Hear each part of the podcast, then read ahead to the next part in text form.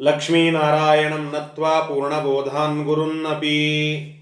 कुर्म श्रीकृष्णगीतायाः भाष्याद्युक्तार्थसङ्ग्रहम्। अस्मद्गुरुसमारम्भां टीकाकृत्पादमध्यमां श्रीमदाचार्यपर्यन्तां वंदे श्री गुरुभ्यो नमः, हरि ओम। ಪುರುಷೋತ್ತಮ ಯೋಗದ ಐದು ಶ್ಲೋಕಗಳ ಚಿಂತನೆಯನ್ನು ನಿನ್ನೆ ನಾವು ಮಾಡಿದ್ದೇವೆ. ಆ ಮೂಲಕ ಹದಿನೈದನೇ ಅಧ್ಯಾಯದ ಪ್ರಾರಂಭವನ್ನು ಮಾಡಿದ್ದೆವು. ಅಲ್ಲಿ ಪರಮಾತ್ಮ ಜಗತ್ತನ್ನ ಒಂದು ವೃಕ್ಷಕ್ಕೆ ಹೋಲಿಸಿ ಹೇಗೆ ಆ ವೃಕ್ಷ ಛೇದನವನ್ನು ಮಾಡಬೇಕು. ಅರ್ಥಾತ್ ಸಂಸಾರದಿಂದ ವಿಮುಕ್ತರಾಗಿ ಮೋಕ್ಷವನ್ನು ಪಡೆಯಬೇಕು. ಅಸಂಗ ಶಸ್ತ್ರೇನ ದೃಢೇನ ಚಿತ್ವ ಅಂತ ಹೇಳಿದರು.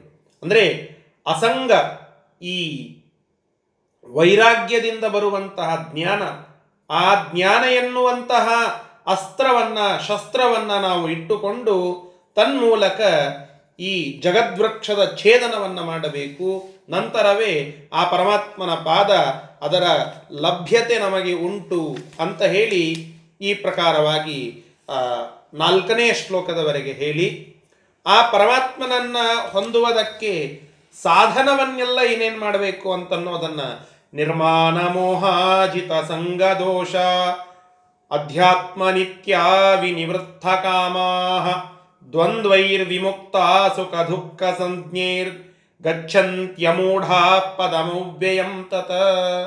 ಆ ಶ್ಲೋಕದಲ್ಲಿ ಪರಮಾತ್ಮನನ್ನ ಪಡೆಯುವ ಆ ಸಾಧನಗಳು ಅಹಂಕಾರ ಇಲ್ಲದೇ ಇರುವಿಕೆ, ಮಿಥ್ಯಾಜ್ಞಾನ ಇಲ್ಲದೇ ಇರುವಿಕೆ, ಸಂಘದೋಷಗಳನ್ನು ಗೆದ್ದಿರುವಿಕೆ, ಅಧ್ಯಾತ್ಮದಲ್ಲಿ ಸದಾಕಾಲ ಆಸಕ್ತಿಯನ್ನು ಹೊಂದಿರೋದು, ನಿವೃತ್ತ ಕಾಮರಾಗಿರೋದು, ಸುಖ ದುಃಖಗಳನ್ನು ಸಮಾನವಾಗಿ ಸ್ವೀಕಾರ ಮಾಡುವಂತಹದ್ದು, ಆ ದ್ವಂದ್ವಗಳಿಂದ ವಿಮುಕ್ತರಾಗಿರ್ತಕ್ಕಂತಹದ್ದು, ಇವೆಲ್ಲವನ್ನ ಉಳ್ಳ, ಅಮೂಢ ಜ್ಞಾನಿಯು ಆ ಪರಮಾತ್ಮನ ಪಾದವನ್ನ ಪಡೀತಾನೆ ಅನ್ನುವ ವಿಚಾರವನ್ನ ಐದನೆಯ ಶ್ಲೋಕದಲ್ಲಿ ನಮಗೆ ತಿಳಿಸಿಕೊಟ್ಟಿದ್ದಾರೆ.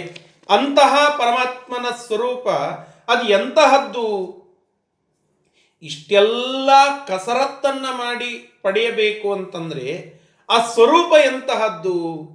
ಅಂತ ಕೇಳಿದರೆ ಆ ಸ್ವರೂಪದ ವಿಚಾರವನ್ನ ಆರನೆಯ ಶ್ಲೋಕದಲ್ಲಿ ಹೇಳುತ್ತಾರೆ. ನೋಡ್ರಿ. ಭಾರೀಯಾದಂತಹ ಒಂದು ಫಲ ಇದೆ. ಈಗ ನಾನು ಒಂದು ಕಂಪನಿಯಲ್ಲಿ ಹೋಗ್ತೇನೆ, ಕೆಲಸಕ್ಕೆ ಅಂತ ಹೋದೆ.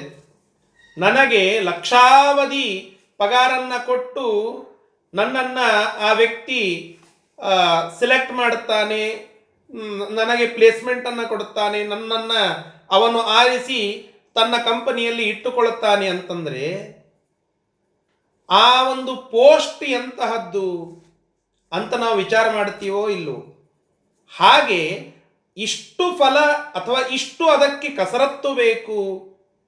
ಈಗ ಐ ಎ ಎಸ್ ಪರೀಕ್ಷೆಯನ್ನ ಪಾಸ್ ಆಗಬೇಕು ಮುಂದೆ ಭಾರಿಯಾದಂತಹ ಒಂದು ಫಲ ಸಿಗ್ತದೆ ಅಂತ ಹೇಳಿದರೆ, ಆ ಐ ಎ ಎಸ್ ಎಕ್ಸಾಮಿನ ಕಸರತ್ತನ್ನೆಲ್ಲ ಮಾಡಿದರೆ ಇಷ್ಟು ಫಲ ಸಿಗ್ತದೆ ಅಂತ ಹೇಳಿದರೆ, ಅಷ್ಟೆಲ್ಲ ಕಸರತ್ತನ್ನ ಮಾಡಿದರೆ ಸಿಗುವ ಫಲ ಇದೆಯಲ್ಲ ಆ ಒಂದು ಪೋಸ್ಟ್, ಡಿ ಸಿ ಪೋಸ್ಟನ್ನು ಪಡಿತಾನೆ ಅಂತ ತಿಳಿದುಕೊಳ್ಳಿ. ಆ ಪೋಸ್ಟಿನ ಘನತೆ ಏನು, ಮಹತ್ವ ಏನು ಅನ್ನೋದು ನಾವು ಅಳತೆಯನ್ನು ಮಾಡುತ್ತೇವಲ್ಲ?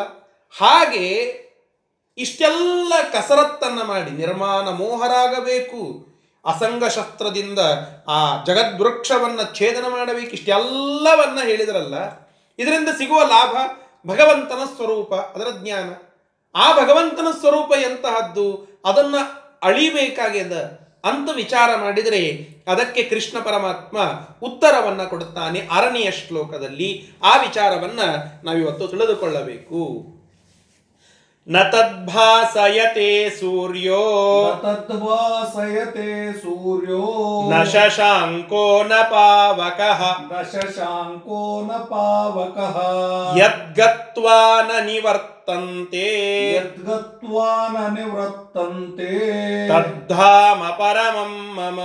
तद्धाम परमं मम। ಆ ಭಗವಂತನ ಸ್ವರೂಪವನ್ನ ಬೆಳಕು ಬೀರಿ ತೋರಿಸಲಿಕ್ಕೆ ಹೋದನಂತೆ ಸೂರ್ಯ ಆಗಲಿಲ್ಲ. ಮತ್ತೆ ಚಂದ್ರ ಹೋದ, ಅದರಿಂದಲೂ ಆಗಲಿಲ್ಲ. ಆ ಚಂದ್ರನಿಂದಲೂ ಆಗಲಿಲ್ಲ. ಅಗ್ನಿ ಹೋದ, ಅಗ್ನಿಯ ಬೆಳಕಿನಿಂದ ಅಥವಾ ಅಗ್ನಿಯ ಆ ದೇದೀಪ್ಯತೆಯಿಂದಲೂ ಕೂಡ ಕಾಣಸಿಗಲಿಲ್ಲ. ಇಂತಹ ಆ ಅದ್ಭುತವಾದಂತಹ ಪರಮಾತ್ಮನ ಆ ಪ್ರಕಾಶ ಅಥವಾ ಆ ಸ್ವರೂಪ ಅದು ಇವ್ಯಾವುದರಿಂದಲೂ ಕೂಡ ಸಾಧ್ಯವಾಗಲಿಲ್ಲ. ಅಂತಹ ಪರಮಾತ್ಮನ ಆ ಸ್ವರೂಪ ಜ್ಞಾನದಿಂದ ನಾವು ಮೋಕ್ಷವನ್ನು ಪಡೆಯಬಹುದು ಅನ್ನುವ ತಾತ್ಪರ್ಯದಲ್ಲಿ ಈ ಶ್ಲೋಕವನ್ನು ಹೇಳ್ತಾ ಇದ್ದಾರೆ. ಅಂದರೆ ದೌರ್ಘಟ್ಯ ಇದು ಒಂದು ಶೋಭ ಅಂತ ಹೇಳುತ್ತಾರೆ. ಯಾವುದನ್ನ ಸರಳವಾಗಿ ನನಗೆ ಪಡೆಯೋದಕ್ಕೆ ಆಗೋದಿಲ್ಲ, ಅದು ಶ್ರೇಷ್ಠ ಅಂತ ಒಂದು ಜಗತ್ತಿನ ನಿಯಮ. ಸಾಮಾನ್ಯ ನಿಯಮ. ನಾವು ಹೇಳುತ್ತೇವಲ್ಲ, ಈಗ, ಈ ಐ ಎ ಎಸ್ ಎಕ್ಸಾಮಿನಲ್ಲಿ ಒಂದು ಸ್ವಲ್ಪದರಲ್ಲಿ ಹೋಯಿತು, ಆ ವ್ಯಕ್ತಿಯ ಪರೀಕ್ಷೆ ಪಾಸ್ ಆಗಲಿಲ್ಲ ಅಂತಂದ್ರೂ ಅವನನ್ನು ಶಾಣೆ ಅಂತೆ ಅಂತೇವೆ. ಅದೇ ರೀತಿ ಮೂವತ್ನಾಲ್ಕು ಮಾರ್ಕ್ಸ್ ತಗೊಂಡು ಒಬ್ಬ ವ್ಯಕ್ತಿ ಸೆಕೆಂಡ್ ಪಿ ಯು ಸಿಯಲ್ಲಿ ಫೇಲ್ ಆಗಿದ್ದಾನೆ. ಅವನಿಗೆ ನಾವು ಮಹತ್ವ ಕೊಡೋದಿಲ್ಲ. ಅಷ್ಟೇ ಮಾರ್ಕ್ಸ್ ತೆಗೆದುಕೊಂಡು ಐ ಎ ಎಸ್ನಲ್ಲಿ ಫೇಲ್ ಆಗಿದ್ದ ಅಂತಾರೆ, ಓ, ಅಷ್ಟು, ಆ ಲೆವೆಲ್ಲಿನವರೆಗೆ ಹೋಗಿದ್ದಾನಲ್ಲ ಅಂತ ಅಂತೇವೆ. ಯಾಕೆ ಅಂದರೆ ದೌರ್ಘಟ್ಯ ಒಂದು ಗುಣ ಅಂತ ಹೇಳಿ. ಸಾಮಾನ್ಯ ನಿಯಮ ಇದು. ಯಾವುದರಲ್ಲಿ ಅದು ಸರಳವಾಗಿ ನನಗೆ ಸಿಗಲಿಕ್ಕೆ ಆಗೋದಿಲ್ವೋ ಅದರಲ್ಲಿ ಸೋದ್ರೂ ಅದು ಒಂದು ದೊಡ್ಡತನವೇ.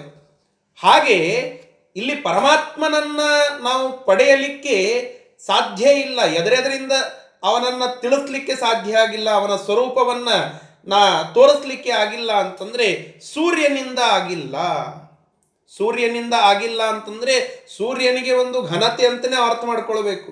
ಸೂರ್ಯನಿಂದ ಪರಮಾತ್ಮನ ಪ್ರಕಾಶವನ್ನ ಅಥವಾ ಪರಮಾತ್ಮನ ಸ್ವರೂಪವೊಂದನ್ನ ಬಿಟ್ಟು ಉಳಿದೆಲ್ಲವೂ ಕೂಡ ತಿಳಿದಂತೆ ಆಯಿತು ಅಂತ ತಾತ್ಪರ್ಯ. ಚಂದ್ರನಿಂದ ಆಗಲಿಲ್ಲ, ಅಗ್ನಿಯಿಂದ ಆಗಲಿಲ್ಲ ಇವು ಯಾವುದರಿಂದಲೂ ಆಗದೇ ಇರುವ ಒಂದು ಅತ್ಯಂತ ದುರ್ಘಟವಾದ ಆ ಪರಮಾತ್ಮನ ಸ್ವರೂಪ, ಆ ಪರಮಾತ್ಮನ ಸ್ವರೂಪ ನಮಗೆ ತಿಳಿದು ಬಂದಾಗ ಅವಾಗ ನಾವು ಮೋಕ್ಷಕ್ಕೆ ಹೋಗ್ತೇವೆ. ಅಂದರೆ ಮೋಕ್ಷ ಇಷ್ಟು ಡೀಪ್ ಆಗಿ ಇದೆ. ಅಂದರೆ ಪರಮಾತ್ಮನ ಸ್ವರೂಪ ಜ್ಞಾನವಾಗುವವರೆಗೂ ಕೂಡ ಇದು ಆಗೋದಿಲ್ಲ. ಅಂತಹ ಪರಮಾತ್ಮನ ಸ್ವರೂಪ ಎಷ್ಟು ಮಹತ್ವದ್ದಾಗಿದ್ದು ಅಂತ ಹೇಳಿ ಅಂದರೆ ಇವೆಲ್ಲದರಿಂದಲೂ ಕೂಡ ತಿಳಿಲಿಕ್ಕೆ ಆಗೋದಿಲ್ಲ ಅಂತಂದ್ರೆ ನಮಗ ಯಾವುದೋ ಒಂದು ವಸ್ತುವಿನ ದರ್ಶನವಾಗಬೇಕು. ನಮ್ಮ ಕಣ್ಣು ಅದರ ಮೇಲೆ ಹಾಯ್ದಾಗ ಆ ದೃಶ್ಯ ನಮ್ಮ ಕಣ್ಣಿನಲ್ಲಿ ಕೂಡಬೇಕು ಅಂತಂದ್ರೆ ಬೆಳಕು ಬೇಕು. ಬೆಳಕನ್ನ ಒದಗಿಸುವ ಮೂರು ವಸ್ತುಗಳು ಸೂರ್ಯ, ಚಂದ್ರ, ಅಗ್ನಿ. ಇವರು ಮೂರು ಮಂದಿ ಕಡೆಯಿಂದ ಆಗೋದಿಲ್ಲ ಅಂತಂದ್ರೆ ಅದು ಎಂತಹ ಅದ್ಭುತವಾದ ಸ್ವರೂಪ ಇದ್ದಿರಬೇಕು, ಲೆಕ್ಕ ಹಾಕಿ ಅಂತ ಹೇಳ್ತಾರಲ್ಲ ಹಾಗೆ ನಾವು ಊಹಾ ಮಾಡಬೇಕಷ್ಟೇ. ಅದು ಊಹಾತೀತವೇ ಸರಿ. ಅಂತ ಇಲ್ಲಿಯ ತಾತ್ಪರ್ಯ. ಸರಿ. ಸೂರ್ಯ. ನೋಡಿ ಶಬ್ದಶಃ ಅರ್ಥವನ್ನು ಹೇಳುತ್ತೇನೆ. ಸೂರ್ಯ. ಆ ಸೂರ್ಯನು ತತ್ನ ಭಾಸಯತೆ. ಆ ಪರಮಾತ್ಮನ ಸ್ವರೂಪವನ್ನ ತತ್ನ ಭಾಸಯತೆ. ತೋರಿಸ್ಲಿಕ್ಕೆ ಆಗೋದಿಲ್ಲ, ಪ್ರಕಾಶನ ಮಾಡಲಿಕ್ಕೆ ಆಗೋದಿಲ್ಲ. ಶಶಾಂಕ ತತ್ನ ಭಾಸಯತೆ. ಶಶಾಂಕ ಶಶಾಂಕ ಅಂತಂದ್ರೆ ಚಂದ್ರ ಅಂತ ಅರ್ಥ. ಆ ಚಂದ್ರನಿಗಾದರೂ ಸಾಧ್ಯವ? ತನ್ನ ಆ ಬೆಳದಿಂಗಳನ್ನ ಬೀರಿ ಸಾಧ್ಯವಿಲ್ಲ ಅಂತ ಹೇಳ್ತಾರೆ. ನ ಭಾಸಯತೆ. ಅವನೂ ಕೂಡ ಅದನ್ನ ತೋರಿಸ್ಲಿಕ್ಕೆ ಆಗೋದಿಲ್ಲ, ಪ್ರಕಾಶನ ಮಾಡಲಿಕ್ಕೆ ಆಗೋದಿಲ್ಲ. ಪಾವಕಃ, ಅಗ್ನಿ ತತ್ನ ಭಾಸಯತೆ. ಆ ಅಗ್ನಿಯಿಂದಲೂ ಕೂಡ ಅದನ್ನು ಪ್ರಕಾಶಿಸುವಂತೆ ಮಾಡಲಿಕ್ಕೆ ಸಾಧ್ಯವಿಲ್ಲ. ಯತ ಗತ್ವ, ಯದ್ ಗತ್ವ ಅಂತಾಗಿದೆ, ಎಲ್ಲ ಅದನ್ನು ಒಡೆದುಕೊಳ್ಳಬೇಕು. ಯತ ಗತ್ವ, ಯಾವ ಆ ಭಗವಂತನನ್ನ ಗತ್ವ ನಾವು ಹೊಂದಿ ಅಂತಹ ಜನರು ನ ನಿವರ್ತಂತೆ. ಮರಳಿ ಈ ಜೀವನಕ್ಕೆ ಬರುವುದಿಲ್ಲವು. ನ ನಿವರ್ತ, ನಿವರ್ತನ ಅಂತಂದ್ರೆ ರಿವರ್ಸ್ ಗೇರ್ ಅಂತಾರಲ್ಲ, ಅದಕ್ಕೆ ನಿವರ್ತನ ಅಂತ ಕರೀತಾರೆ. ಆ ಹೊಳ್ಳಿ ಮತ್ತೆ ಈ ಸಂಸಾರಕ್ಕೆ ಬರ್ತಾರ ಅಂತ ಕೇಳಿದ್ರೆ ಯಾವ ಇಂತಹ ಭಗವತ್ ಸ್ವರೂಪ ಯಾವುದು ಯಾವುದು ಸೂರ್ಯನಿಂದ ತೋರಿಸ್ಲಿಕ್ಕೆ ಆಗೋದಿಲ್ಲವೋ ಯಾವುದು ಚಂದ್ರನಿಂದ ಪ್ರಕಾಶನ ಮಾಡಲಿಕ್ಕೆ ಆಗೋದಿಲ್ಲವೋ, ಯಾವುದು ಅಗ್ನಿಯಿಂದ ಪ್ರಕಾಶನ ಮಾಡಲಿಕ್ಕೆ ಆಗೋದಿಲ್ಲವೋ, ಅಂತಹ ಭಗವತ್ ಸ್ವರೂಪವನ್ನ ಅರ್ಥ ಮಾಡಿಕೊಂಡ ಒಬ್ಬ ವ್ಯಕ್ತಿ ಆ ಪರಮಾತ್ಮನನ್ನ ತಿಳಿದುಕೊಂಡರೆ ಅವನು ಎಂದಿಗೂ ಕೂಡ ಮರಳಿ ಸಂಸಾರಕ್ಕೆ ಬರುವುದಿಲ್ಲ. ಪುನಃ ಆ ವ್ಯಕ್ತಿ ಬರೋದಿಲ್ಲ. ಅಂತಹ ತತ. ಮಮ ಪರಮಂ ಧಾಮಂ. ಅಂತಹದ್ದು ನನ್ನ ಉತ್ತಮವಾಗಿರತಕ್ಕಂತಹ ಸ್ವರೂಪ, ಪರಮಂ, ಶ್ರೇಷ್ಠವಾಗಿರುವ ಧಾಮ ಅಂದರೆ ನನ್ನ ಸ್ವರೂಪ. ಇಂತಹ ಭಗವತ್ ಸ್ವರೂಪದ ಅರ್ಥ ಮಾಡಿಕೊಳ್ಳಲಿಕ್ಕೆ ನಿರ್ಮಾಣ ಮೋಹ, ಜಿತಸಂಗ ದೋಷ ಅಧ್ಯಾತ್ಮ ನಿತ್ಯ ವಿನಿವೃತ್ತ ಕಾಮ ದ್ವಂದ್ವೈರ್ ವಿಮುಕ್ತ ಸುಖ ದುಃಖ ಸಂಜ್ಞೇರ್ಗಚ್ಛಂತ್ಯ ಮೂಢ, ಪದಮವ್ಯಯಂ ತತ. ಇಷ್ಟೆಲ್ಲ. ಒಂದಕ್ಕೊಂದಕ್ಕೆ ಲಿಂಕ್ ಇದೆ. ಒಂದೊಂದು ಶ್ಲೋಕಕ್ಕೆ ಸುಮ್ಮನೆ ಅದನ್ನೇನೋ ಜೋಡಿಸಿ ಇಟ್ಟಿಲ್ಲ. ಒಂದಕ್ಕೆ ಒಂದಕ್ಕೆ ಹಿಂದೆ ಆ ಲಿಂಕ್ ಇದೆ. ಈ ಆರನೆಯ ಶ್ಲೋಕಕ್ಕೂ ಐದನೆಯ ಶ್ಲೋಕಕ್ಕೂ ಒಂದು ಲಿಂಕ್ ಇದೆ. ಐದನೆಯ ಶ್ಲೋಕಕ್ಕೂ ನಾಲ್ಕನೆಯ ಶ್ಲೋಕಕ್ಕೂ ಒಂದು ಲಿಂಕ್ ಇದೆ. ಆ ಲಿಂಕನ್ನು ಅರ್ಥ ಮಾಡಿಕೊಳ್ಳೋದೇ ಈ ಪಾಠದ ಉದ್ದೇಶ. ಅದನ್ನ ನಾನು ಮೇಲಿಂದ ಮೇಲೆ ಹೇಳುತ್ತಾ ಇದ್ದೇನೆ. ಆ ಒಂದು ಶ್ಲೋಕದ ಅರ್ಥ ಆಗೋದು ಸರಳ. ಸಾಮಾನ್ಯವಾಗಿ ಅದನ್ನು ಓದಿದರೆ ಅದಕ್ಕೆ ಕನ್ನಡದ ಅರ್ಥವನ್ನು ಬರೆದಿರ್ತಾರೆ. ಅದನ್ನು ಓದಿದಾಗ ಸಾಮಾನ್ಯವಾಗಿ ತಿಳಿದು ಬಿಡುತ್ತದೆ. ಆದರೆ ಹಿಂದಿನ ಶ್ಲೋಕಕ್ಕೆ ಈ ಶ್ಲೋಕಕ್ಕೆ ಟಿಪ್ಪಣಿಕಾರರು ಒಂದು ಅವತರಣಿಕೆಯನ್ನು ಹಾಕಿಕೊಟ್ಟಿರ್ತಾರೆ. ಒಂದು ಲಿಂಕನ್ನು ಬೆಳೆಸಿಕೊಟ್ಟಿರ್ತಾರೆ. ಆ ಲಿಂಕ್ ತಿಳಿದುಕೊಂಡು ಅದರ ಆಳವಾದ ಘನಿತವಾದ ಅರ್ಥವನ್ನು ತಿಳಿದುಕೊಳ್ಳೋದಿದೆಯಲ್ಲ, ಅದರಲ್ಲಿಯೇನೇ ಮುಖ್ಯವಾದ ತಾತ್ಪರ್ಯ ಅಡಗಿರೋದು. ಅದಕ್ಕಾಗಿಯೇನೆ ಪಾಠ. ಸರಿ, ಇಷ್ಟು ಈ ನ ತದ್ಭಾಸಯತೆ ಸೂರ್ಯೋ ನ ಶಶಾಂಕೋ ನ ಪಾವಕಃ ಇಂತಹ ಆ ಪರಮಾತ್ಮನ ಸ್ವರೂಪ ಅಂತ ಇಲ್ಲಿ ಹೇಳಿದರು. ಇನ್ನು ಮತ್ತೆ ಅದನ್ನು ಮುಂದುವರಿಸಿ ಹೇಳುತ್ತಾರೆ. ಏಳು ಮತ್ತು ಎಂಟು ಎರಡೂ ಶ್ಲೋಕಗಳನ್ನು ನಾವು ಒಟ್ಟಿಗೆ ಹೇಳಬೇಕು. ಆ ಶ್ಲೋಕದಲ್ಲಿ ಮತ್ತೆ ಇದರ ಮುಂದುವರೆದ ಭಾಗವನ್ನ ಹೇಳುತ್ತಾರೆ. ಏನಂತ? ಮಮೈವಾಂಶೋ ಜೀವಲೋಕೆ ಮಮೈವಾಂಶೋ ಜೀವಲೋಕೆ ಜೀವಭೂತ ಸನಾತನಃ ಜೀವಭೂತ ಸನಾತನಃ ಮನಃಷ್ಠಾನ್ ಇಂದ್ರಿಯಾಣಿ ಮನಸ್ಯಷ್ಟಾನ್ ಇಂದ್ರಿಯಾಣಿ ಪ್ರಕೃತಿಸ್ಥಾನಿ ಕರ್ಷತಿ ಪ್ರಕೃತಿಸ್ಥಾನಿ ಕರ್ಷತಿ ಶರೀರಂ ಯದವಾಪ್ನೋತಿ ಶರೀರಂ ಯದವಾಪ್ನೋತಿ यच्छाप्युत्क्रामतीश्वरः। यच्चाप्युत्क्रामतीश्वरः ग्रहीत्वैतानि संयाति। गृहीत्वैतानि संयाति। वायुर्गन्धानि वाशयत। वायुर्गन्धानि वाशयत। सरि। जीव ಲೋಕೆ. ಇಲ್ಲಿ ಪರಮಾತ್ಮ ತಾನು ಭಿನ್ನಾಂಶನಾಗಿ ಎಲ್ಲ ಜೀವರಲ್ಲಿ ಇರ್ತೇನೆ ಅಂತನ್ನೋ ವಿಷಯವನ್ನು ಹೇಳ್ತಾ ಇದ್ದಾನೆ. ಜೀವಲೋಕೆ ಈ ಕ್ಷ, ಕ್ಷರರಾಗಿರ್ತಕ್ಕಂತಹ ಎಲ್ಲ ಜೀವರ ಒಂದು ಸಮೂಹದಲ್ಲಿ ಅಥವಾ ಲೋಕೆ ಅಂತನ್ಲಿಕ್ಕೆ ಶರೀರ ಅಂತ ಅರ್ಥ. ಈ ಜೀವಲೋಕೆ, ಜೀವರ ಶರೀರದಲ್ಲಿ ಎಲ್ಲಿಂದ ಹಿಡ್ಕೊಳ್ಬೇಕು ಅಂದರೆ ಆ ಬ್ರಹ್ಮ, ಚತುರ್ಮುಖ ಬ್ರಹ್ಮದೇವರನ್ನು ಹಿಡ್ಕೊಂಡು ಎಲ್ಲ ಜೀವಿಗಳ ದೇಹದಲ್ಲಿ ಸನಾತನ, ಸನಾತನಃ, ಅಂದರೆ ಅನಾದಿ ನಿತ್ಯನಾಗಿರ್ತಕ್ಕಂತಹ ಜೀವಭೂತ, ಆ ಜೀವನಾಗಿರತಕ್ಕಂಥವನು ಮಮ ಅಂಶ ಏವ, ನನ್ನ ಅಂಶವೇ ಆಗಿದ್ದಾನೆ. ಅಂದರೆ ನನ್ನ ಒಂದು ಭಾಗವೇ ಅಲ್ಲಿ ಇರ್ತದೆ ನನ್ನ ಅಂಶವೇ ಅಲ್ಲಿ ಇರ್ತದೆ ಅಂತನ್ನೋದು ಇಲ್ಲಿಯ ತಾತ್ಪರ್ಯ. ಸದೃಶನೇ ಆಗಿ ಅಲ್ಲಿ ಇದ್ದಾನೆ ಅಂತ ಅಲ್ಲಿಯ ತಾತ್ಪರ್ಯ. ಈಶ್ವರ, ಅವ ಯಾರು ಅಂತ ಪರಮಾತ್ಮ. ಅಂದ್ರೆ ಪರಮಾತ್ಮನ ಒಂದು ಅಂಶವಾಗಿಯೇ ಇರ್ತಾನೆ ಅಂತ ಅಲ್ಲಿ ಹೇಳುತ್ತಾ ಇದ್ದಾನೆ. ಪರಮಾತ್ಮ, ಪರಮಾತ್ಮನು ಶರೀರಂ ಯತ ಅವಾಪ್ನೋತಿ. ಯಾವ ಸಮಯದಲ್ಲಿ ಆ ಜೀವ ಶರೀರವನ್ನು ಹೊಂದುತ್ತಾನೋ ಅಂತಹ ಸಮಯದಲ್ಲಿ ಪ್ರಕೃತಿಸ್ಥಾನಿ ಮನಃಷ್ಠಾನಿ ಪ್ರಕೃತಿಸ್ಥಾನಿ. ಪ್ರಕೃತಿಸ್ಥಾನಿ ಅಂತಂದರೆ ಪ್ರಕೃತಿಯ, ಆ, ವಿಕಾರವಾಗಿರ್ತಕ್ಕಂತಹ, ಅಂದರೆ ಪ್ರಕೃತ್ಯಾತ್ಮಕವಾಗಿರುವ, ಪ್ರಕೃತಿಯಿಂದ ಹೊರಬಂದಿರುವಂತಹ, ಆ ಶರೀರದಲ್ಲಿ ಮನಃಷ್ಠಾನಿ ಇಂದ್ರಿಯಾಣಿ. ಮನಃಷ್ಠಾನಿ ಮನಸ್ಸನ್ನು ಆರನೆಯದ್ದಾಗಿ ಉಳ್ಳ ಇಂದ್ರಿಯಗಳು. ಮನಸ್ಸನ್ನ ಆರನೆಯದ್ದಾಗಿ ಉಳ್ಳದ್ದು ಅಂತಂದ್ರೆ ಹಿಂದೆ ಇರುವ ಇಂದ್ರಿಯಗಳು. ಎಷ್ಟು? ಐದು ಅಂತ ತಾತ್ಪರ್ಯ. ಮನಃಷ್ಠಾನಿ ಇಂದ್ರಿಯಾಣಿ. ಆರನೆಯದ್ದಾಗಿ ಮನಸ್ಸನ್ನ ಉಳ್ಳ ಐದ, ಐದು ಇಂದ್ರಿಯಗಳು ಆರನೆಯದ್ದು ಮನಸ್ಸು. ಐದು ಇಂದ್ರಿಯಗಳು ಅಂತಂದ್ರೆ ಘ್ರಾಣ, ರಸನ, ಚಕ್ಷು, ಶ್ರೋತ್ರ, ತ್ವಕ ಅಂತನ್ನುವಂತಹ ಐದು, ಆ, ಇಂದ್ರಿಯಗಳು. ಅಂತಹ, ಆ ಕಣ್ಣು ಕಿವಿ ಮೊದಲಾದಂತಹ ಇಂದ್ರಿಯಗಳು ಕರ್ಷತಿ, ಅವುಗಳನ್ನ ಯಾವ ವಿಷಯಗಳು ಕರ್ಷಣ ಮಾಡುತ್ತದೋ. ಅಂದರೆ ನಮ್ಮ ಕಣ್ಣು ದೃಶ್ಯದ ಒಂದು ರೂಪದ ವಿಷಯವನ್ನು ಹೊಂದಿದೆ.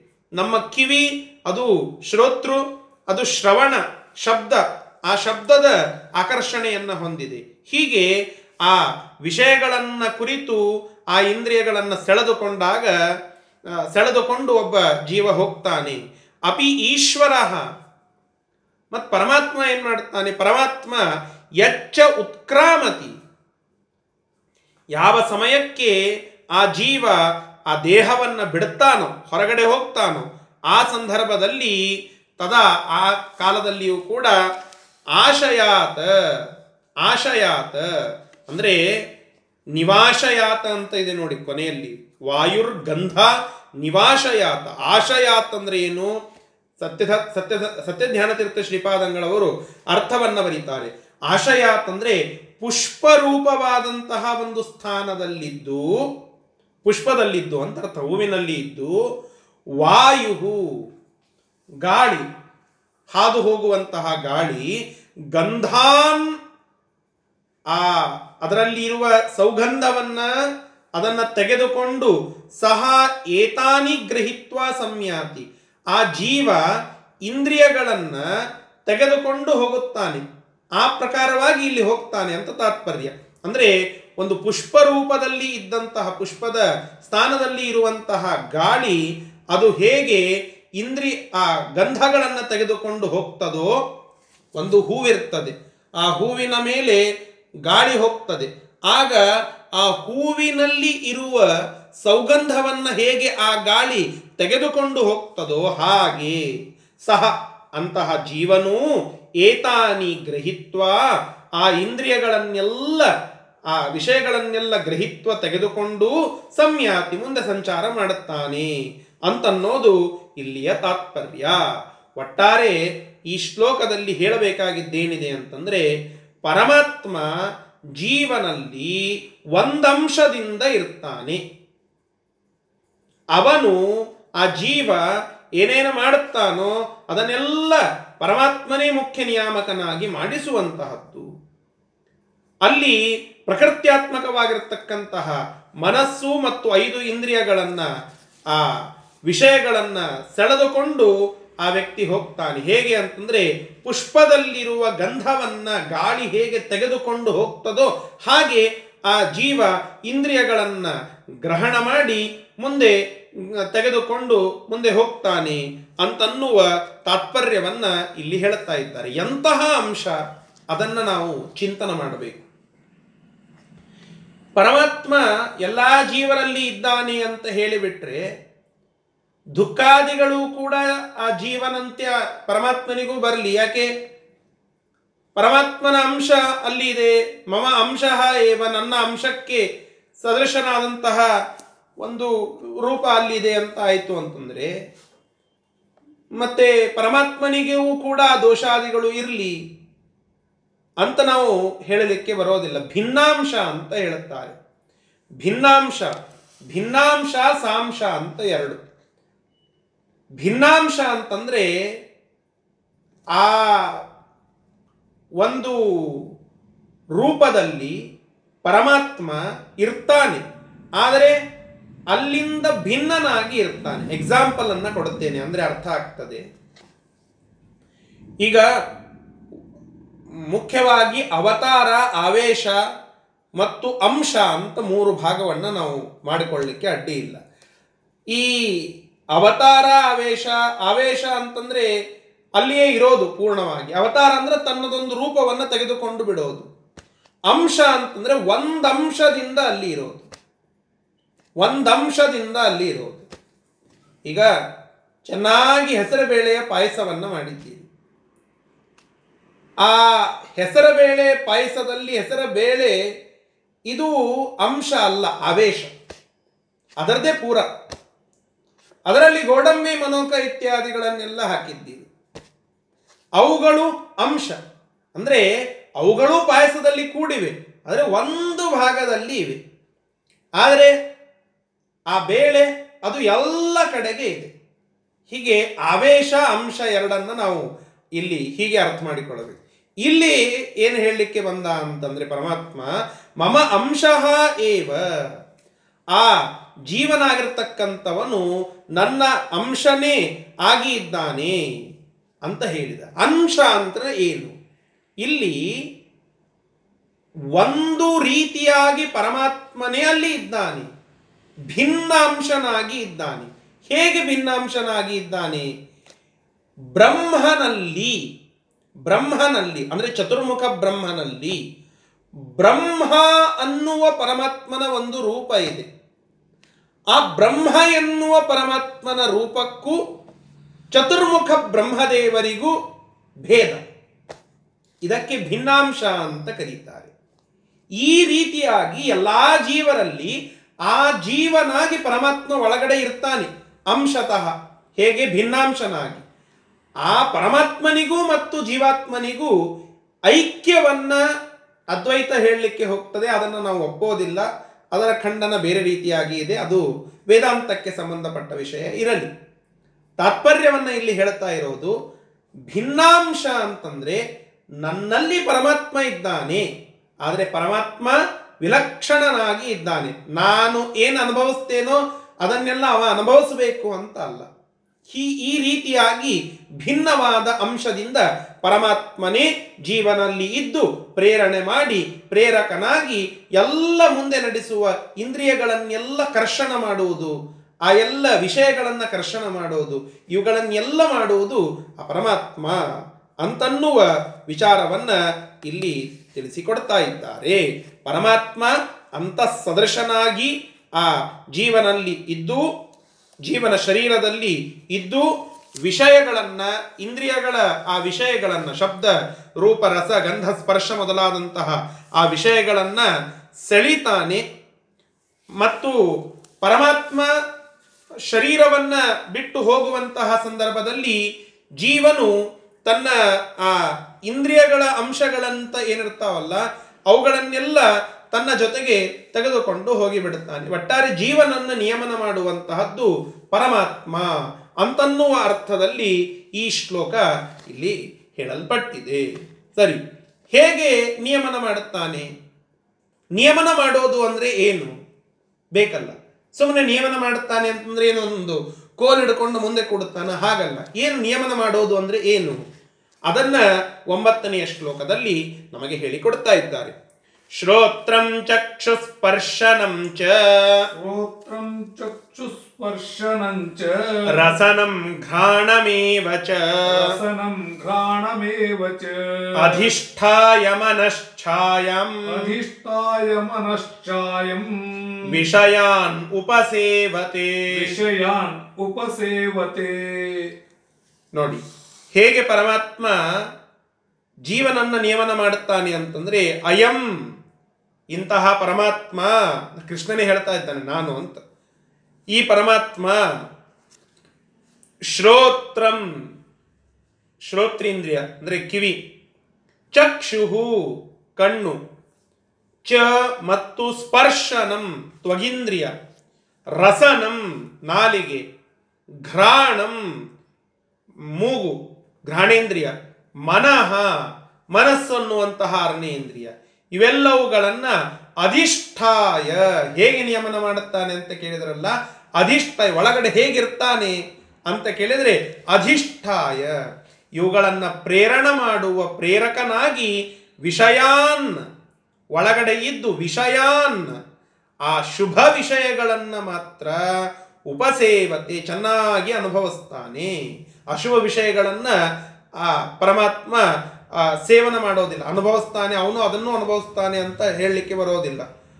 ಆ ಶುಭ ವಿಷಯಗಳನ್ನು ಮಾತ್ರ ಪರಮಾತ್ಮ ಅನುಭವಿಸ್ತಾನೆ, ಭೋಗವನ್ನು ಮಾಡುತ್ತಾನೆ ಅನ್ನುವ ಅರ್ಥವನ್ನ ಇಲ್ಲಿ ನಮಗೆ ಹೇಳುತ್ತಾ ಇದ್ದಾರೆ. ಶ್ರೋತೃ, ಶ್ರೋತ್ರಂ ಚಕ್ಷುಹು ಸ್ಪರ್ಶನಂ ರಸನಂ ಘ್ರಾಣಂ ಅನ್ನುವಂತಹ ಐದು, ಆ, ಇಂದ್ರಿಯಗಳು, ಪಂಚೇಂದ್ರಿಯಗಳು ಮತ್ತು ಮನಃ ಚ, ಆ ಮನಸ್ಸನ್ನು ಕೂಡ ಅಯಂ ಈ ಪರಮಾತ್ಮನು ಅಧಿಷ್ಠಾಯ, ಅವುಗಳಿಗೆ ಪ್ರೇರಕನಾಗಿ ವಿಷಯಾನ್ ಉಪಸೇವತೆ, ಅವುಗಳ ವಿಷಯಗಳನ್ನೆಲ್ಲ ತಾನೇ ಮುಖ್ಯವಾಗಿ ಅನುಭವಿಸುತ್ತಾನೆ. ಅಲ್ರಿ ನಮಗೆ ಕಣಸೇ ಇಲ್ಲ ಅದು. ಪರಮಾತ್ಮ ಈಗ ಒಂದು ಅದ್ಭುತವಾದ ಅಡಿಗೆಯನ್ನು ಮಾಡಿ ಮುಂದೆ ಇಟ್ಟಿದ್ದಾರೆ. ಅದನ್ನು ನಾನು ಊಟ ಮಾಡ್ತಾ ಇದ್ದೇನೆ. ನನ್ನ ನಾಲಿಗೆ ಅದನ್ನು ಸವಿತಾ ಇದೆ. ಆ ಒಳ್ಳೆ ಸುಗ್ರಾಸವಾದ ಭೋಜನವನ್ನು ಬಡಿಸಿ ಇಟ್ಟಾಗ ಅದನ್ನು ನನ್ನ ಕೈ ತಿನ್, ನನ್ನ ಕೈಯಿಂದ ನಾನು ಕಲಿಸ್ತಾ ಇದ್ದೇನೆ, ಅದನ್ನು ಭೋಜನ ಮಾಡ್ತಾ ಇದ್ದೇನೆ. ನನ್ನ ನಾಲಿಗೆ ಅದು ಅದರ ಅಘ್ರಾಣವನ್ನು ಅದರ ಒಂದು ರಸವನ್ನು ಆಸ್ವಾದನ ಮಾಡ್ತಾ ಇದೆ. ಅದರ ಸುವಾಸನೆಯನ್ನು ನನ್ನ ಮೂಗು ಘ್ರಾಣ, ಅದು, ಅಘ್ರಾಣ ಮಾಡ್ತಾ ಇದೆ. ಆ ಒಂದು ಅದ್ಭುತವಾದ ಆ, ಎಲೆಯಲ್ಲಿ ಬಡಿಸಿರುವ ವಸ್ತುಗಳನ್ನೆಲ್ಲ ನನ್ನ ಕಣ್ಣು ನೋಡುತ್ತಾ ಇದೆ. ಮತ್ತು ಇವೆಲ್ಲವನ್ನ ಪರಮಾತ್ಮ ಭೋಗ ಮಾಡುತ್ತಾನೆ. ನನಗೆ ಸಂತೋಷ ಆಗ್ಲಿತ್ತದೋ, ಪರಮಾತ್ಮನಿಗೆ ಸಂತೋಷ ಆಗ್ಲಿತ್ತದೋ, ನಾನು ನನ್ನ ಕಣ್ಣಿನಿಂದ ಒಂದು ಸುಂದರವಾದ ಚಿತ್ರವನ್ನ ನೋಡಿದೆ. ನನಗೆ ಸಂತೋಷ ಆಯಿತು, ಪರಮಾತ್ಮನಿಗೆ ಸಂತೋಷ ಆಯಿತು? ಆ ವಿಷಯಾನ್ ಉಪಸೇವತೆ ಅಂತಂದ್ರೆ ಅವನೇ ಭೋಗ ಮಾಡುತ್ತಾನೆ ಅಂತಂದ್ರೆ ಆ ಊಟ ಮಾಡಿದ್ದು ಅವನೇ ಅಂತ ಹೇಳಬೇಕು, ನೋಟವನ್ನ ನೋಡಿದ್ದು ಅವನೇ ಅಂತ ಹೇಳಿ, ಹೇಳಬೇಕು. ಇವೆಲ್ಲ ಊಟ, ನೋಟ ಮೊದಲಾದವುಗಳು ಪರಮಾತ್ಮನೇ ಅಂತ ಹೇಳುವುದಂದ್ರೆ ಅದು ಪ್ರತ್ಯಕ್ಷ ಸಿದ್ಧ ಅಲ್ಲ ಅಲ್ಲ. ನಾನು ಪಾಠ ಹೇಳ್ತಾ ಇದ್ದೇನೆ. ನನ್ನಿಂದ ಪರಮಾತ್ಮ ನುಡಿಸಿದ ಅಂತ ನಾನು ಕೊನೆಯಲ್ಲಿ ಹೇಳಿದೆ.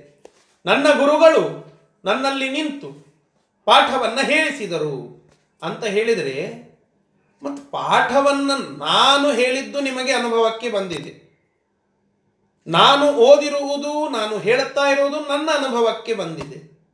ಕೇಳುಗರ, ಹೇಳುಗನ ಅನುಭವಕ್ಕೆ ಅವರವರು ಅಂತ ಬಂದಾಗ ಇವುಗಳನ್ನು ಪರಮಾತ್ಮ ಉಪಸೇವನ ಮಾಡುತ್ತಾನೆ ಅಂತ ಹೇಳೋದು ಹೇಗೆ ಯುಕ್ತವಾದೀತು? ಅಂತನ್ನುವ ಒಂದು ಪ್ರಶ್ನೆ ಬಂದರೆ ಅದಕ್ಕೆ ಹತ್ತನೆಯ ಶ್ಲೋಕವನ್ನು ಹೇಳುತ್ತಾ ಇದ್ದಾರೆ. ಉತ್ಕ್ರಾಮಂತಂ ಅಂತ ಹೇಳಿ. ಆ ಶ್ಲೋಕವನ್ನು ನಾವು ನೋಡಬೇಕು. ಉತ್ಕ್ರಾಮಂತಂ ಸ್ಥಿತಂ ವಾಪಿ. ಉತ್ಕ್ರಾಮಂತಂ ಸ್ಥಿತಂ ವಾಪಿ. ಗುಂಜಾನಂ ವಾ ಗುಣಾನ್ವಿತಂ. ಗುಂಜಾನಂ ವಾ ಗುಣಾನ್ವಿತಂ. ವಿಮೂಢಾನಾನುಪಶ್ಯಂತಿ.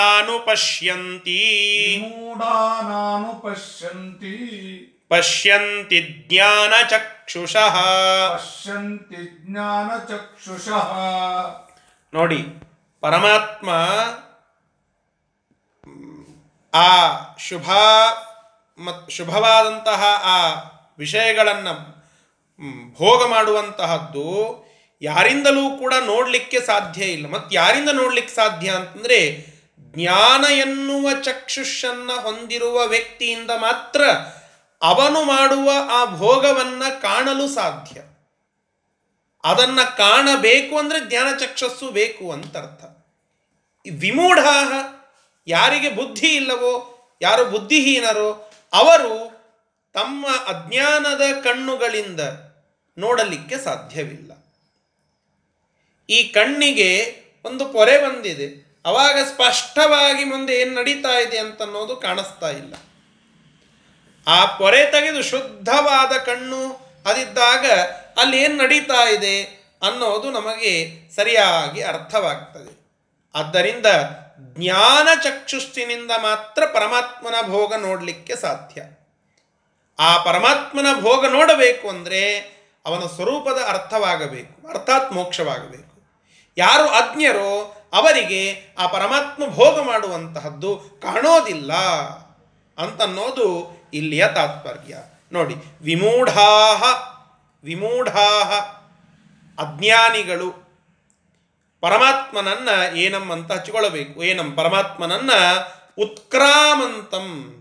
ಈ ಜೀವನ, ಈ ಜೀವ, ತನ್ನ ಆ ಜೀವನ ಶರೀರವನ್ನು ಬಿಡುತ್ತಿದ್ದಾಗ ಅಥವಾ ಸ್ಥಿತಂ ವಾಪಿ, ಆ ಜೀವನ ಶರೀರದಲ್ಲಿ ಇದ್ದಾಗ ಅಥವಾ ಆ ಶುಭಾಶುಭ ಫಲಗಳನ್ನು ಭುಂಜಾನಮ್ಮಪಿ ಸ್ವೀಕರಿಸುತ್ತಿದ್ದಾಗಲೂ ಕೂಡ ನ ಅನುಪಶ್ಯಂತಿ ಅಂದರೆ ನನಗೆ ಅನುಭವಕ್ಕೆ ಬರೋದಿಲ್ಲ ಅಂತ. ನನ್ನಲ್ಲಿ ಪರಮಾತ್ಮ ಇದ್ದಾನೆ, ನನ್ನಿಂದ ಪರಮಾತ್ಮ ಹೊರಗಡೆ ಹೊರಟಿದ್ದಾನೆ, ನನ್ನ ಮರಣ ಆಯಿತು. ನನ್ನ ಭೋಗ, ನಾನು ಮಾಡುವ ಈ ಎಲ್ಲ ಭೋಗವನ್ನು ಪರಮಾತ್ಮನೇ ಒಳಗಡೆ ನಿಂತು ಒಂದಂಶದಿಂದ ಇದ್ದು ಭೋಗ ಮಾಡುತ್ತಾ ಇದ್ದಾನೆ. ಇವು ಯಾವುದೂ ಕೂಡ ನಮಗೆ ಅನುಭವಕ್ಕೆ ಬರದು. ಯಾರಿಗೆ? ನಮಗೆ ಅಂದರೆ ವಿಮೂಢಾಹ. ಅಜ್ಞಾನಿಗಳಿಗೆ ಇದರದ ಅನುಭವನೇ ಆಗೋದಿಲ್ಲ. ನಾನೇ ಮಾಡುತ್ತಾ ಇದ್ದೇನೆ ಅಂತೆ ಅವರಿಗೆ ಅನ್ನಿಸ್ತದೆ. ಆದರೆ ಮಾಡುತ್ತಾ ಇರೋದು ಪರಮಾತ್ಮ. ಒಳಗಡೆ ನಿಂತು ಪ್ರೇರಕನಾಗಿ ಎಲ್ಲ ಕೆಲಸವನ್ನು ಮಾಡ್ತಾ ಇರೋದು ಪರಮಾತ್ಮ. ಗಾಡಿ ಹೊರಟಿದೆ. ಗಾಡಿ ಹೊರಟಿದೆ. ಆ ಗಾಡಿಯನ್ನ ದೂರದಿಂದ ನೋಡುವಂತಹ ಒಬ್ಬ ವ್ಯಕ್ತಿ ಅದು ಹೋಗುವುದು ಮಾತ್ರ ನೋಡುತ್ತಾನೆ. ಇದು ಚಲಿಸ್ತಾ ಇದೆ, ಇದು ಸಂಚಲಿಸ್ತಾ ಇದೆ ಅಂತ ಅನ್ನಿಸ್ತಾ ಇರುತ್ತದೆ ಇದು ತನ್ನಿಂತಾನೇ ಹೋಗ್ತಾ ಇದೆ ಅಂತ ಒಬ್ಬ ಮೂಢನಿಗೆ ಅನ್ನಿಸ್ತಾ ಇರ್ತದೆ. ಆದರೆ ಒಳಗಡೆ ಒಬ್ಬ ಡ್ರೈವರ್ ಅದನ್ನು ನಿಯಮನ ಮಾಡುತ್ತಾ ಇದ್ದಾನೆ ಅಂತ ಅವನಿಗೆ ದೂರದಲ್ಲಿ ಗೊತ್ತಾಗೋದಿಲ್ಲ. ಹಾಗೆ ಹಾಗೆ ಆ ಜೀವನಿಗೆ ಒಳಗಡೆ ಏನು ನಡೀತಾ ಇದೆ ಅಂತನ್ನುವ ಅರಿವು ವಿಮೂಢನಿಗೆ ಇರೋದಿಲ್ಲ. ಜೀವನನ್ನ ಮುಂದೆ ನಡೆಸುವಂತಹ ಒಬ್ಬ ವ್ಯಕ್ತಿ ಆ ನಿಜವಾಗಿ ಪರಮಾತ್ಮನೇ ಒಂದು ಅಂಶದಿಂದ ಇದ್ದು ಮುನ್ನಡೆಸ್ತಾನೆ. ಆ ಎಲ್ಲ ಇಂದ್ರಿಯಗಳ ಉಪಭೋಗವನ್ನು ಮಾಡುವಂತಹ, ಆ ವಿಷಯಗಳ ಉಪಭೋಗವನ್ನು ಮಾಡುವಂತಹದ್ದು ಪರಮಾತ್ಮನೇ. ಮತ್ತು ನಮಗದು ಕಾಣಿಸೋದಿಲ್ಲ ಅಂತಂದರೆ ಅದನ್ನು ನೋಡುವ ಸಾಮರ್ಥ್ಯ ಅದು ನಮಗಿನ್ನ ಬಂದಿಲ್ಲ. ಅದು ನಮಗಿನ್ನ ಗಟ್ಟಿಯಾಗಿಲ್ಲ. ಆ ಜ್ಞಾನ ಚಕ್ಷಸ್ಸು ನಮಗೆ ಬಂದಿಲ್ಲ ಅಂತ ಅರ್ಥ ಇಂತಹ ಆ ಪರಮಾತ್ಮನನ್ನ ನ ಅನುಪಶ್ಯಂತಿ, ಆ ಭೋಗ ಮಾಡುವಂತಹ, ನಮ್ಮಲ್ಲಿ ಇದ್ದಂತಹ ನಮ್ಮ ನಮ್ಮಿಂದ ಹೊರಗೆ ಹೋಗುವಂತಹ ಪರಮಾತ್ಮನನ್ನ ನ ಅನುಪಶ್ಯಂತಿ ನೋಡೋದಿಲ್ಲ. ಯಾರೂ ವಿಮೂಢ ಅಜ್ಞರು. ಇನ್ನು ನೋಡಬೇಕು ಅಂತಂದರೆ ಜ್ಞಾನಚಕ್ಷುಷಃ ಜ್ಞಾನ ಎನ್ನುವ ಕಣ್ಣ ಉಳ್ಳಂತಹ ಆ ಜ್ಞಾನಿಗಳು ಪಶ್ಯಂತಿ, ಆ ಪರಮಾತ್ಮನನ್ನು ನೋಡುತ್ತಾರೆ. ಇಷ್ಟು ಈ ಹತ್ತನೆಯ ಶ್ಲೋಕದ ತಾತ್ಪರ್ಯ. ಒಟ್ಟಾರೆ ಏನಾಯಿತು ಅಂತಂದರೆ, ಇವತ್ತಿನ ಈ ಪಾಠದ ಸಾರಾಂಶವನ್ನು ತಿಳಿದುಕೊಳ್ಳಬೇಕು ಅಂದರೆ ಭಗವಂತನ ಸ್ವರೂಪ ಯಾರಿಂದಲೂ ಕೂಡ ತಿಳಿಸ್ಲಿಕ್ಕೆ ಸಾಧ್ಯವಾಗದೇ ಇರುವಂಥದ್ದು ಪೂರ್ಣತಃ. ಸೂರ್ಯನಿಂದ ಆಗೋದಿಲ್ಲ, ಅಗ್ನಿಯಿಂದ ಆಗೋದಿಲ್ಲ, ಚಂದ್ರನಿಂದ ಆಗೋದಿಲ್ಲ. ಅಷ್ಟು ಅದ್ಭುತವಾದಂತಹ ಪರಮಾತ್ಮನ ಧಾಮ, ಸ್ವರೂಪ. ಅಂತಹ ಆ ಪರಮಾತ್ಮ ಜೀವನ ಶರೀರದಲ್ಲಿ ಒಂದಂಶದಿಂದ ಇದ್ದು, ಭಿನ್ನಾಂಶನಾಗಿ ಇದ್ದು, ಆ ಇಂದ್ರಿಯಗಳನ್ನೆಲ್ಲ ಆ ವಿಷಯಗಳ ಕಡೆಗೆ ಸೆಳೆದುಕೊಂಡು, ಅಂದರೆ ಆ ಇಂದ್ರಿಯಗಳನ್ನು ಮತ್ತು ಅವುಗಳ ವಿಷಯಗಳನ್ನು ಕುರಿತು ಆಕರ್ಷಣ ಮಾಡಿ ಆ ಪರಮಾತ್ಮನೇ ಮುಂದೆ ಅವುಗಳನ್ನು ಚಲಿಸುವಂಥವನು, ಪ್ರೇರಕನಾಗಿ ಇರುವಂಥವನು ಮತ್ತು ಶ್ರೋತ್ರ ಇಂದ್ರಿಯ ಚಕ್ಷುರಿಂದ್ರಿಯ, ಸ್ಪರ್ಶೇಂದ್ರಿಯ, ಘ್ರಾಣೇಂದ್ರಿಯ, ರಸನೇಂದ್ರಿಯ ಇವೆಲ್ಲವುಗಳಲ್ಲಿ ಅಧಿಷ್ಠಾಯ. ಒಳಗಡೆ ಇದ್ದು, ಪ್ರೇರಕನಾಗಿ ಇದ್ದು, ಇವುಗಳ ಫಲಗಳನ್ನು ಉಪಭೋಗವನ್ನು ಮಾಡುವಂತಹದ್ದು ಆ ಪರಮಾತ್ಮನೇ ಮುಖ್ಯವಾಗಿ. ಮತ್ತು ನಮಗೆ ಕಾಣಿಸೋದಿಲ್ಲ ಅಂತ ಹೇಳಿದರೆ ಆ ಜ್ಞಾನ ಚಕ್ಷಸ್ಸು ಇದ್ದರೆ ಮಾತ್ರ ಅದರ ದರ್ಶನ ಅಜ್ಞಾನಿಗಳಿಗೆ ಪರಮಾತ್ಮ ನಮ್ಮಲ್ಲಿ ಇದ್ದಾನೆ, ನಮ್ಮಿಂದ ಹೊರಟಿದ್ದಾನೆ, ನಮ್ಮಲ್ಲಿ ನಿಂತು ಎಲ್ಲ ಕೆಲಸಗಳನ್ನು ಮಾಡುತ್ತಾ ಇದ್ದಾನೆ, ಮುಖ್ಯವಾಗಿ ಭೋಗವನ್ನು ಅವನೇ ಮಾಡುತ್ತಾ ಇದ್ದಾನೆ ಅನ್ನುವುದರ ಅನುಭವ ನಮಗೆ ಆಗೋದಿಲ್ಲ. ಇಷ್ಟು ಈ ಪಾಠದ ಸಾರಾಂಶ. ಮುಂದಿನ ವಿಚಾರಗಳನ್ನು ನಾಳೆ ದಿನ ಮತ್ತೆ ಮುಂದುವರಿಸೋಣ. ಶ್ರೀಕೃಷ್ಣಾರ್ಪಣಮಸ್ತು. ಹರಯೇ ನಮಃ.